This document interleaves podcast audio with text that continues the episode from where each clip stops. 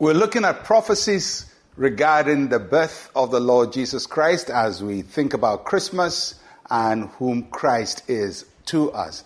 And today we're looking at the fifth prophecy, and it's from the book of Numbers, chapter 24, verse 17. I see him, but not now. I behold him, but not near.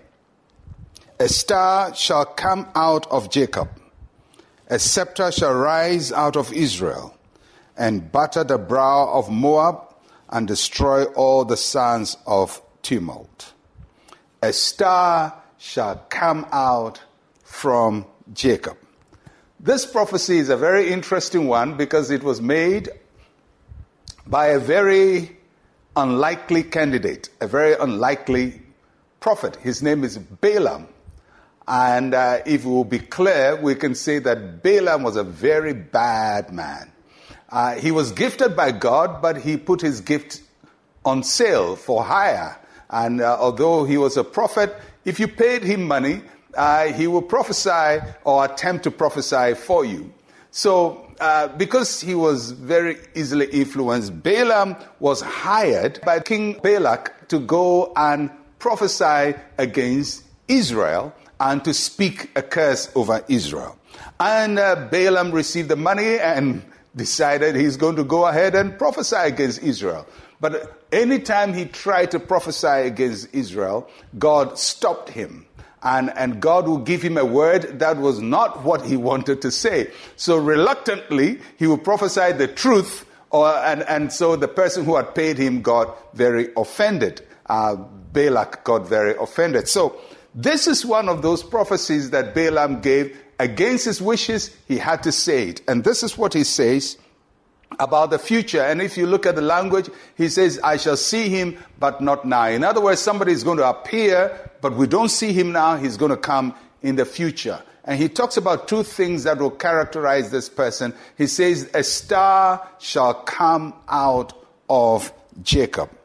The star represents something that will appear from heaven. This is a heavenly personality that will visit our earth and come through Jacob. Jacob is another name for Israel. So there is going to come a heavenly person that will emerge from uh, the house of Jacob.